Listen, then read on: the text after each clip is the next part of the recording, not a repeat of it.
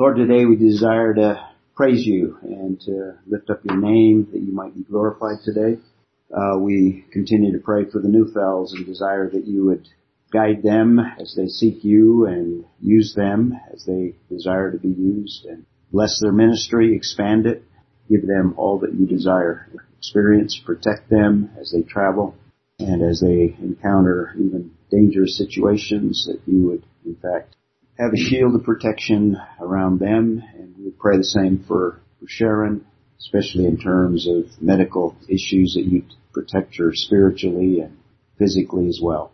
This morning we desire from your word to get a glimpse of plan that you lay out for us.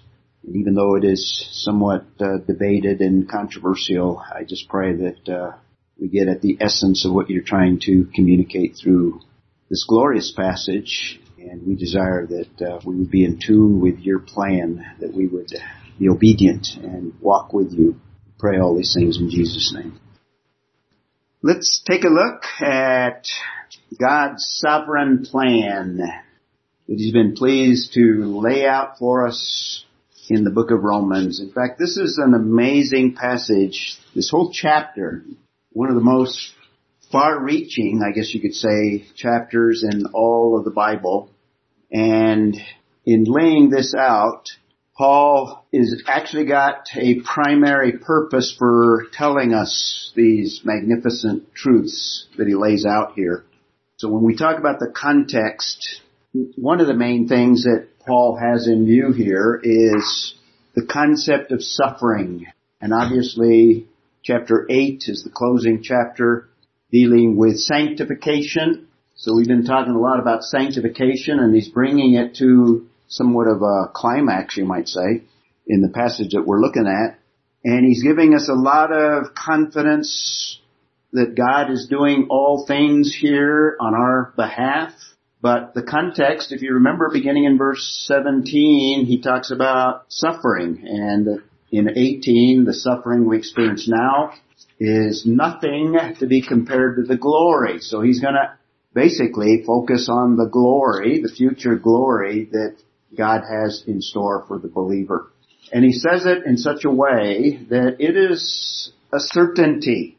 And if you know the nature of God, you realize that God, not only being omniscient, omnipotent, omnipresent, eternal, and all the other characteristics, time is of no element to him.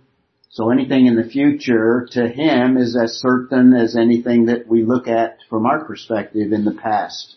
Bill likes to say for God, time is irrelevant. It's, it's always ever present in his experience in terms of his eternality.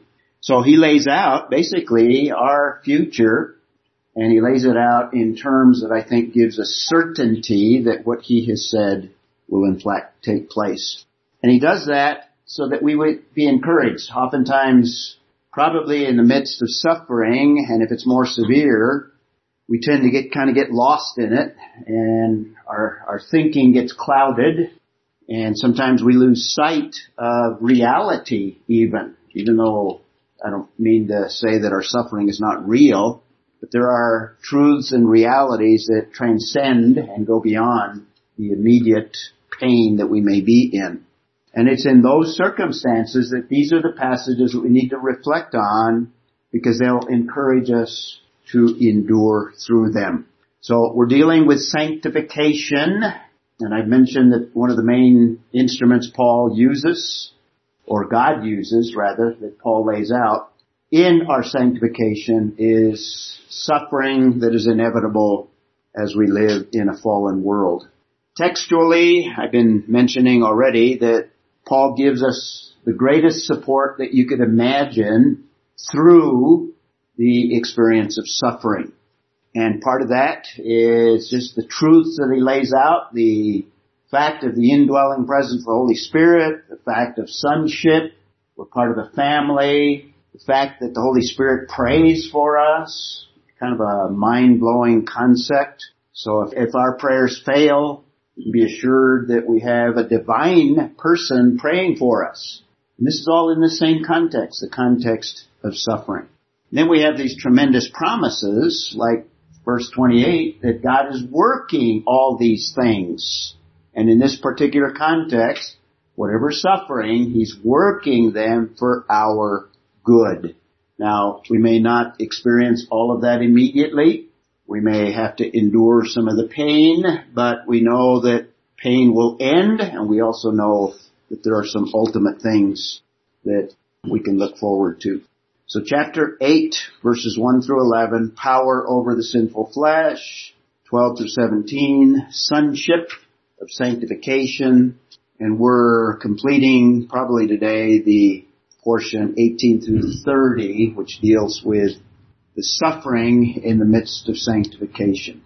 There's a future hope. We've seen 18 through 25 that includes the entire universe. That's why I keep mentioning just this far ranging and comprehensive hope that we have that it's going to change radically the entire universe. In fact, the universe is anticipating what we will experience in the future. So we have this future hope and present support of the Holy Spirit, 26 and 27, and now we're looking at this sovereign plan, tremendous plan that God has laid out for us. Just to remind you, we looked at verse 28. We know that God causes all things, and in this context, when He uses the entire universe, He's not limiting it. He's using all things, I think, in a very comprehensive sense, working all things to work together for good to those who love God, to those who are called according to His purpose. We looked at that concept, the purpose of God, He's pleased to lay it out, even in the midst of a world that looks like sometimes is falling apart. A lot of insecurity in the world, a lot of individual insecurity, and yet there's a purpose for the believer. Now there's also a purpose for the unbeliever, but that's not going to be very comfortable. So we looked at the plan. We're in the middle of looking at the progress of this plan. And he gives us the steps that God has laid out. Some of them in terms of our present time have already been worked out in the experience of many. And he deals with some issues that sometimes are hard to understand. That's why I like to look at the theological context. And it's not immediate. It's not in chapter 8. Chapter 8 is the glorious chapter. It's the one that looks at the big plan and the outcome of that. And he doesn't allude to it or mention it, but he's already done that in the earlier chapters of the book of Romans. In the, in the early chapters, like chapter 1 through 3, he lays out the concept of total depravity. And I think if you understand this, and I think as you're reading through Romans, Paul's not bringing it up because he spends three chapters dealing, in fact, one of the longest sections in the book of Romans, with the concept of man's depravity. What that means, it's not that man is as evil and as corrupt as he can be, but it has the idea that man is totally incapable. That's the idea here. Totally incapable of doing anything to please God in his own nature. The only way that we can do anything to please God requires a born again experience and then the empowering of the Holy Spirit. And that's the only way that we can do anything to please God. When we were in those passages, remember we talked about any good works that we try to perform to please God are like menstrual rags. That's the literal meaning of the word in Isaiah. Filthy rags anything that we try to do to, to please God doesn't cut it. What we need is what Jesus Christ accomplished on our behalf. So this concept is very important, I think, in understanding this passage because the concept of total depravity means that we are utterly dependent on God to be able to not only in eternity past foresee, that's one of the words that are used here, but in fact orchestrate a plan that would restore mankind into a relationship with himself. So we need to start, I think, with this concept And without God intervening, God would be perfectly just to have condemned and to put to death Adam and Eve because they sinned and the wages of sin is death. And God said, in the day that you eat of the fruit in the midst of the tree, you shall surely die. So man is utterly incapable of changing that situation. We call that total depravity. I'm not going to go over this again. We've seen it over and over. When we speak of death that God is talking about in Genesis 3, all the scriptures there are Genesis 3, 7 through 9. It's a spiritual death. It's a separation. Ephesians says we're dead in our sins and our trespasses. It includes our intellect. Our thinking is totally distorted. Unless you have the Holy Spirit indwelling you, your thinking is not biblical. It is totally distorted. Morally, no matter how good we try to be, we are depraved morally. In fact, that's twisted as well. And we see the first of it with Adam and Eve when they first experience shame. Emotions are affected as well. They have the first fear. Socially, they blame other things, don't take responsibility. That's part of deadness, part of depravity, not taking responsibility for one's sin and the purpose is damaged and eventually physically. In fact, even Adam and Eve, before they ceased breathing, were experiencing death physically as well. In terms of pain, the death of individual cells, and then 930 years later, Adam ceased to breathe. We don't have a date for Eve. So, this plan that we have in uh, Romans is like a chain that you can't break. And I'm going to kind of emphasize that today. It begins in verse 28 and runs through verse 30. We've already looked at the broad scope of this plan that God has. This, to emphasis here, this does not pertain to the unbeliever. This is not true for the unbeliever. Secondly, this is what God will be doing. This is what God has done, is doing, and will do. This is God's plan. Okay? He doesn't mention faith. He doesn't mention the part that man is called upon to be a part of. And all we do is receive this free gift and then we are part of the plan. So in this plan, there's, now he doesn't mention here, but I'm kind of filling in some of the gaps. I think uh, other passages like Ephesians 1, and this is debated and discussed, this concept because it's hard for us to conceive of it. It doesn't seem like it's fair. It seems like some are left out. Well, what about them? It seems like God is being playing favorites. But I believe in the concept of the doctrine of, of election in the sense that if God had not taken the initiative, there'd be none that would have eternal life. That's why I start with depravity. Depravity says that there is nothing that man can do to change that dead condition. Man is utterly dependent on what God has done. God takes the initiative. And it seems from scripture, and this is debated, that God in eternity past has chosen some and he has passed over others in terms of the rest of the plan. I'll explain that a little bit more. Here's where it gets a little difficult. So theologians and a lot of believers have a hard time accepting that had God chosen no one, no one would be saved. But He's chosen to save some.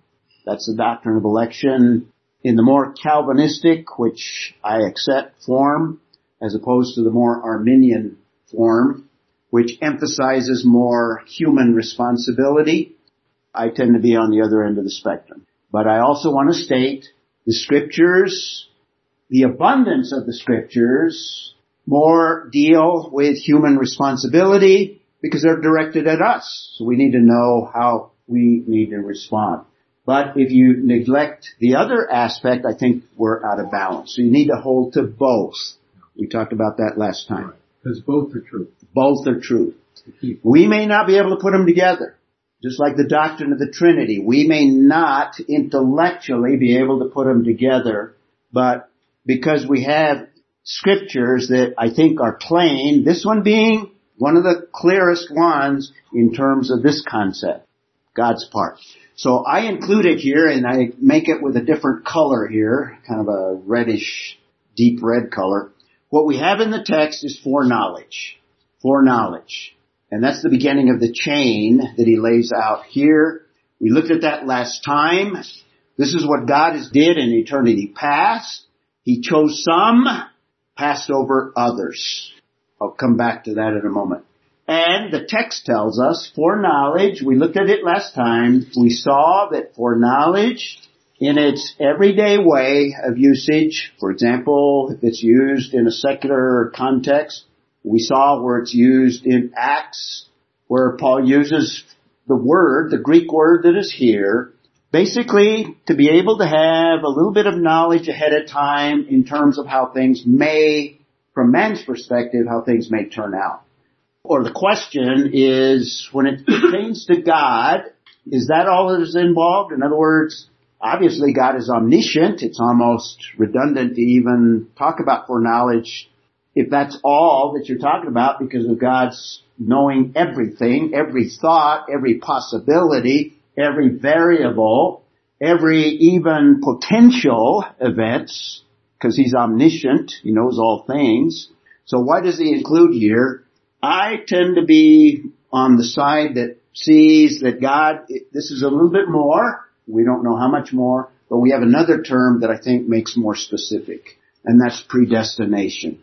One of the problems here is both of these words are only used for knowledge. What did I say last time? I've got it somewhere. I've got it on the slide. Was it six times? And I think predestination only eight times. So oftentimes when you don't have a lot of usages in, in scripture, it's harder to narrow down the precise meaning of a term.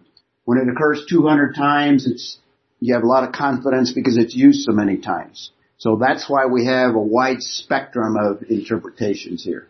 Mary Lee. But in scripture, in scripture, God has also said that he is unwilling that any should perish. That's right. And so you can say, oh, he was not fair, he was this, he was that. But in light of his foreknowledge and understanding the omniscience that we can't, I certainly cannot grasp. If God said that he was unwilling that any should perish, that means that no one can say, oh, well, I'm just not chosen. Yeah. Because that, that demonstrates dep- man's depravity, Exactly. man's hardness of heart. Exactly. Because we know that God has chosen highly unlikely people that we would have never figured as Right. being Like you and I, yeah, Mary Lee. yeah, yeah. And and you know, and so you read the Bible and you find scoundrels and you think, well my golly, there's hope for absolute scoundrels. I resemble that remark. and so I, I just think that as we talk about his election, we also have to remember Yes. that he loves the creation and he is unwilling that any should perish and he has provided Yes. his way, not ours. That's right. Exactly. And not only that, but there are hundreds of passages that describe God as a just and a righteous God. So everything that he does, even in electing, is within his justice. And he's also a good God. It's within his goodness. In fact, all of the attributes, it's within his love. It's within his grace. And I think we remember that it's within his love because sometimes you don't feel loved at the events that are going on and you think, God just Couldn't. did, did it to me and how can you trust a, a God like that? Right. You have to remember that all of this stuff comes out of his love for a, a plan that, that we are not, we have not been invited to make any comments on his plan. Right. Now I'm going to come back to predestination, but let me give you the chain and then we'll come back and look at the ones that we skipped over. He also says, the ones in blue, foreknowledge, predestination, calling, those are in the text, in this context, but I think you need to keep in mind a couple of other concepts that are equally clear that are not included here.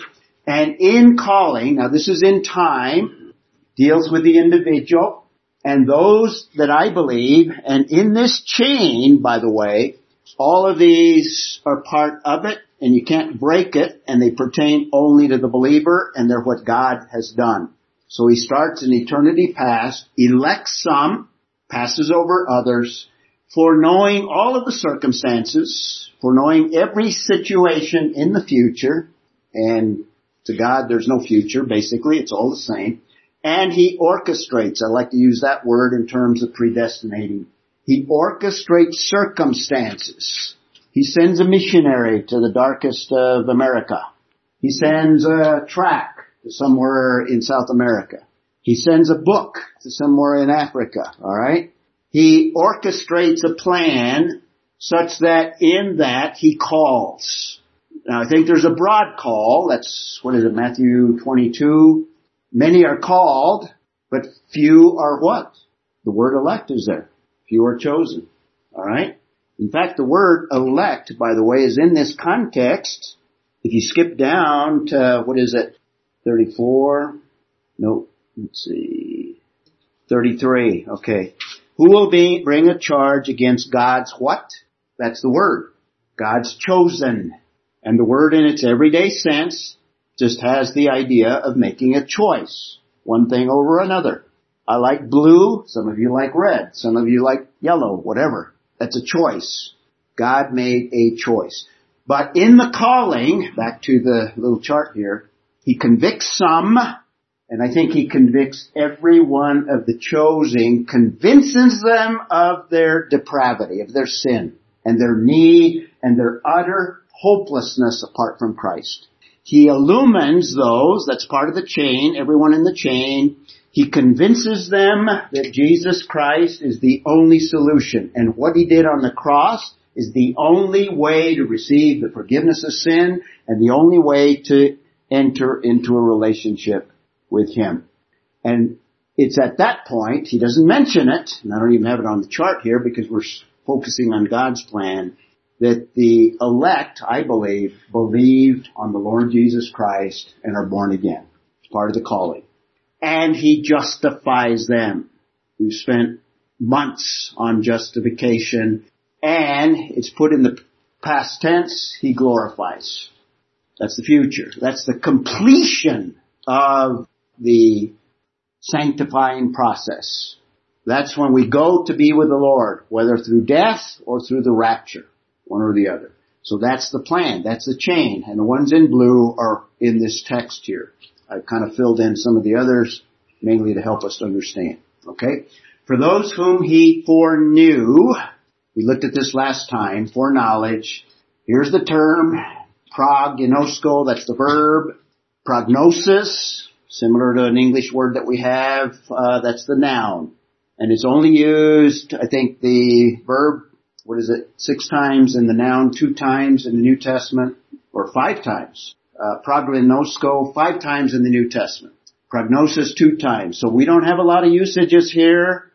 So theologians kind of debate it and try to figure it out. Basic meaning to know beforehand. We have an example, only one example in Acts 26:5. We looked at that last time where he's talking about those that knew Paul ahead of time. They knew something about him ahead of time. They had a little foreknowledge. It's a basic usage. But when we speak of God, it speaks of Christ. In other words, did God just simply know that Jesus Christ would eventually come?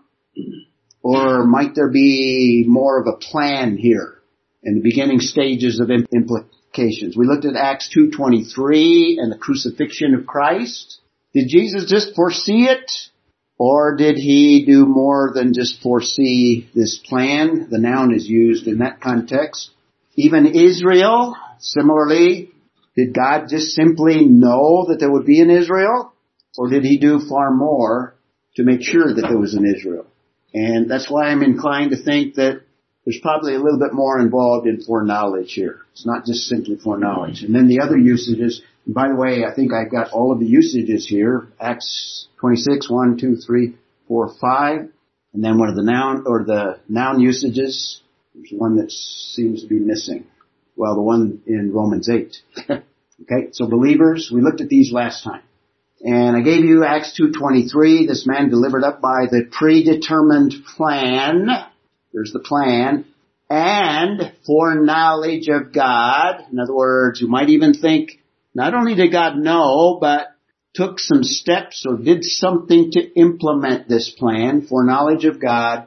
You, man still has responsibility for his response. So you have both human responsibility in this passage and God's sovereign plan. You nailed to a cross by the hands of godless men and put him to death. Crucifixion. Two concepts put together here. So back to some of the details here. When we talk about election, we have God's word. We start with depravity, all condemned, all hopelessly lost, all without any ability to change that condition. Evil. Election, God choosing some, passing over others. And that's where we have a hard time. But God is just. And He's perfectly just in passing over some.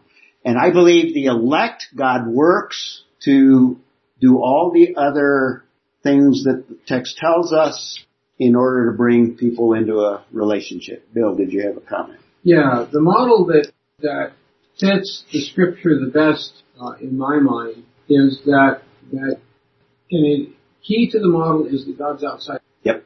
And and God also is capable of doing anything He chooses. So one of the things He chooses to do is to give us the the freedom of choice to choose Him or reject. Him. Yes. And and in that freedom, then we make those choices. That's right. And but He sees ahead the outcome of our making those free choices, and that that's where the election comes from. That's Ah. where that word is used, in that he has, he sees what, what we've done, but we still have the choice. And that's where it's difficult because both are true, and we don't have the intellectual capacity to grasp that. Right.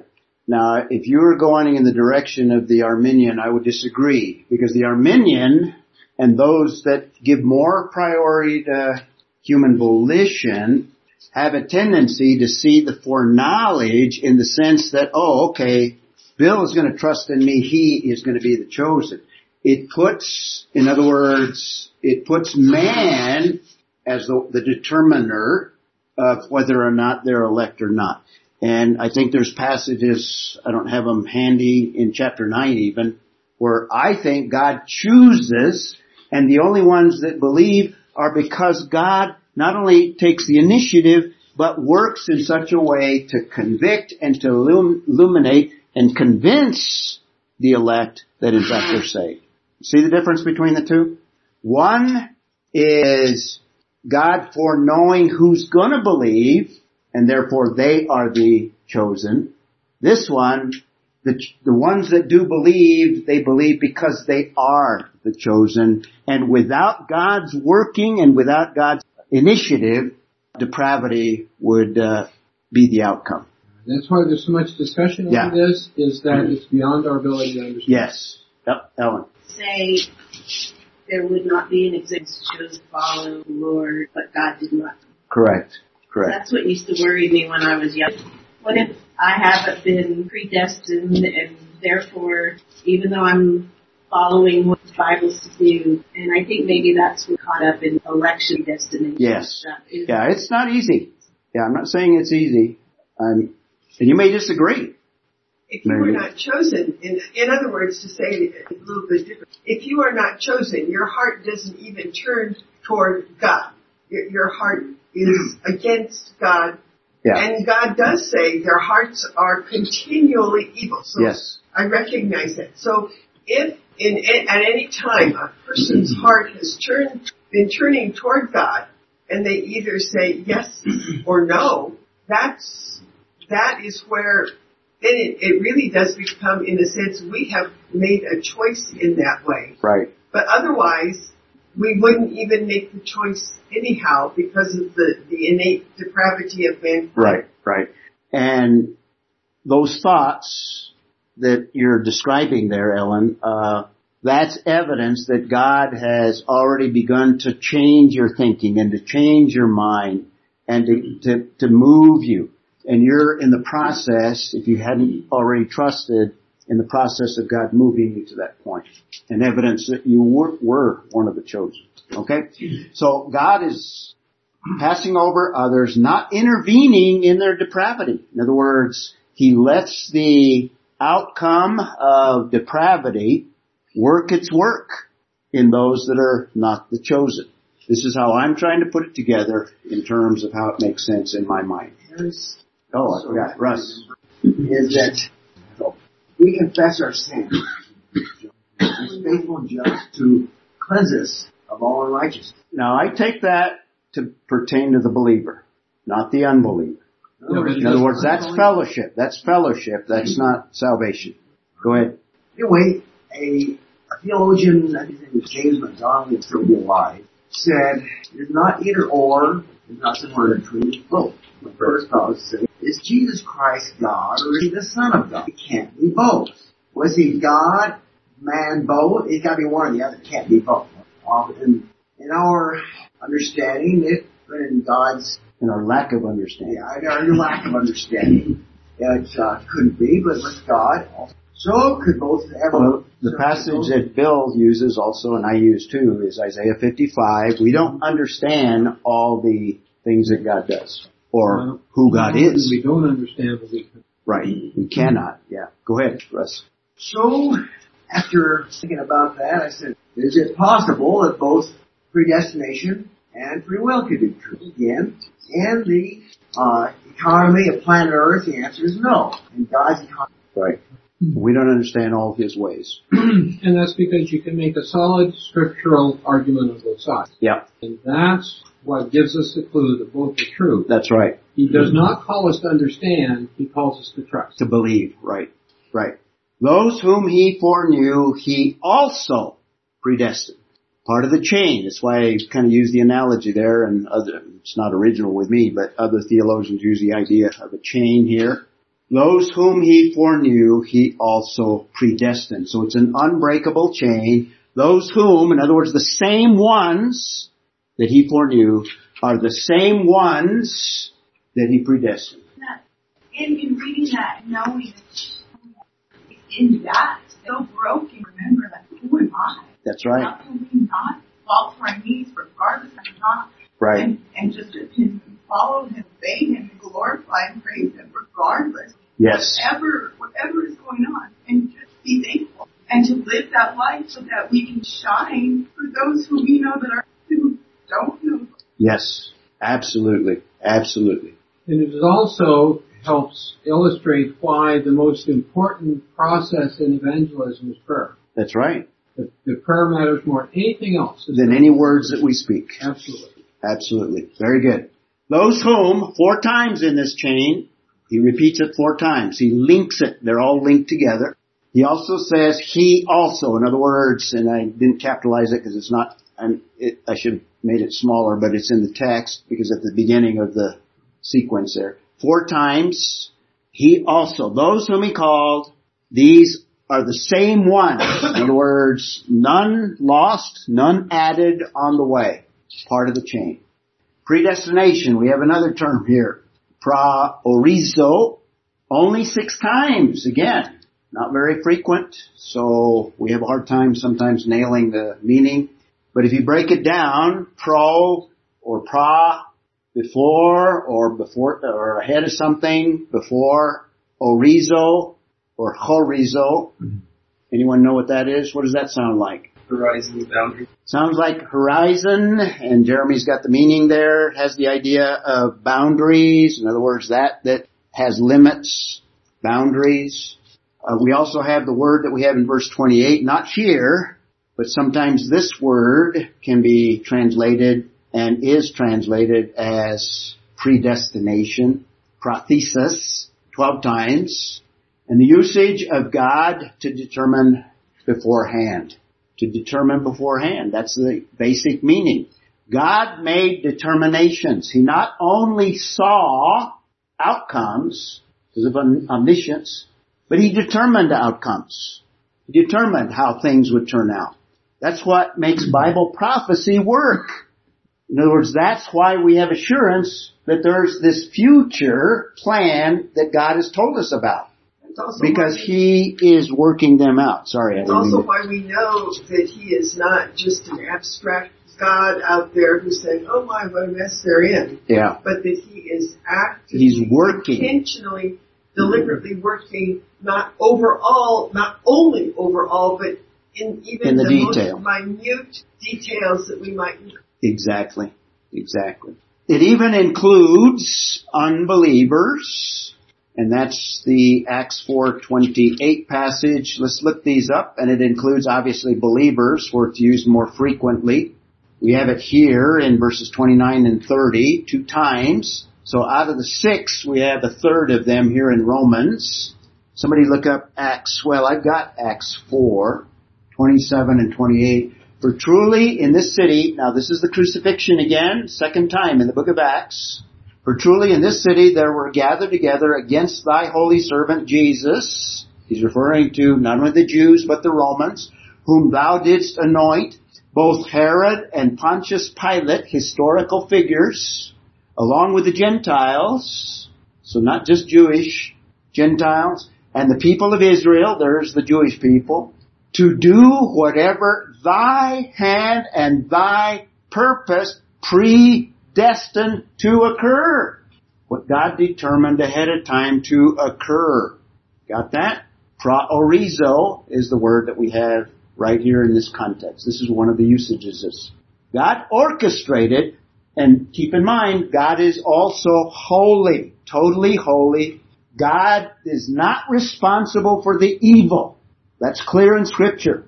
He's perfectly holy.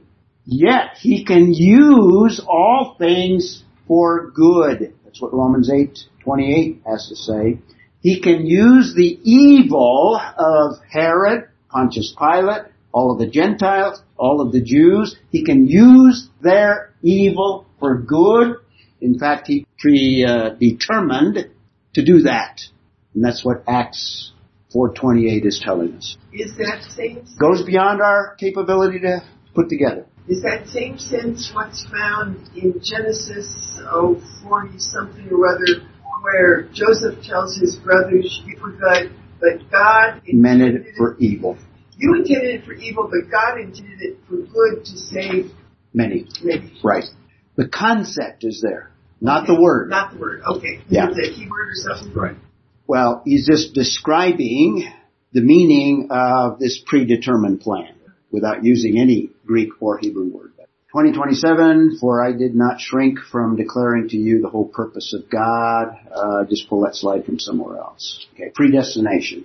So God works to overcome depravity, and he does that by first choosing, choosing some, but we know not everyone believes. In fact, many, most reject. So he passes over others, not intervening in their depravity, letting it run its course. The nature of depravity is such that if God just passes over, he is not responsible for it.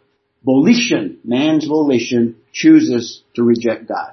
Then predestination is God orchestrating the outcomes for the elect in this context. Orchestrating the events.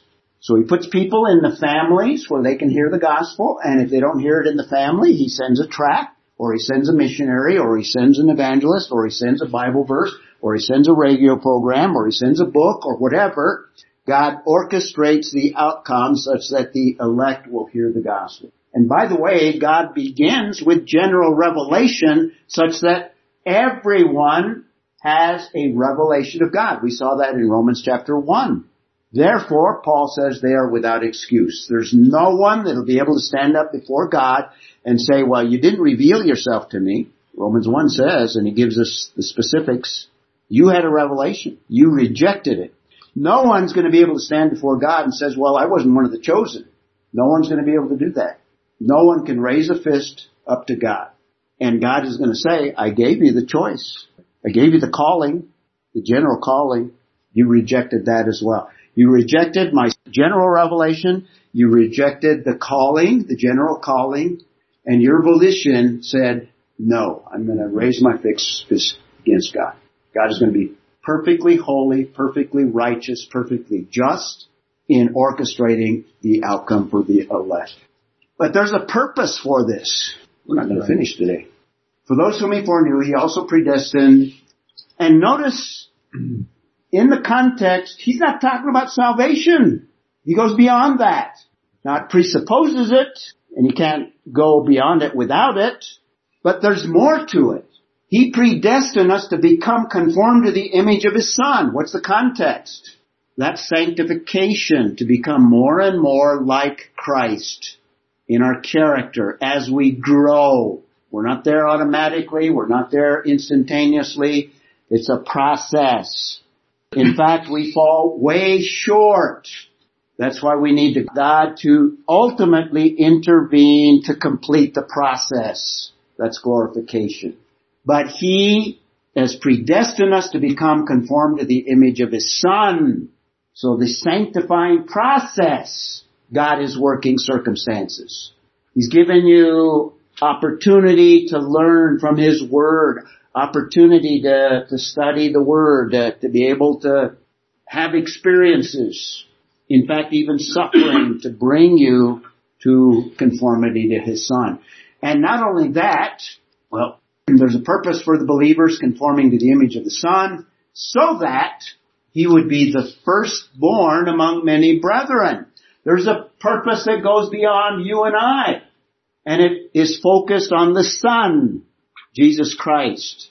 He ultimately desires to glorify Jesus so that he, referring to the Son, is capitalized, would be the firstborn among many brethren. Now, prototokos is the Greek word here.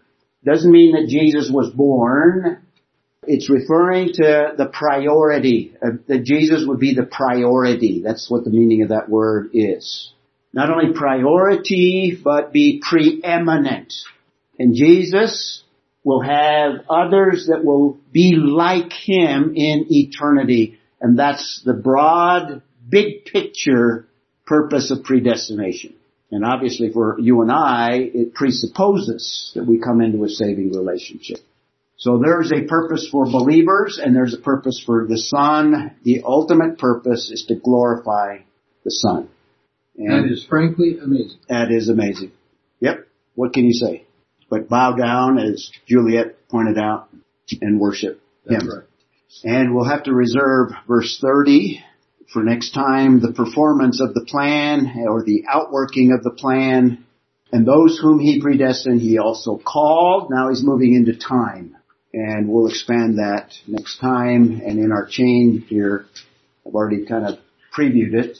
God calls individual through the gospel message.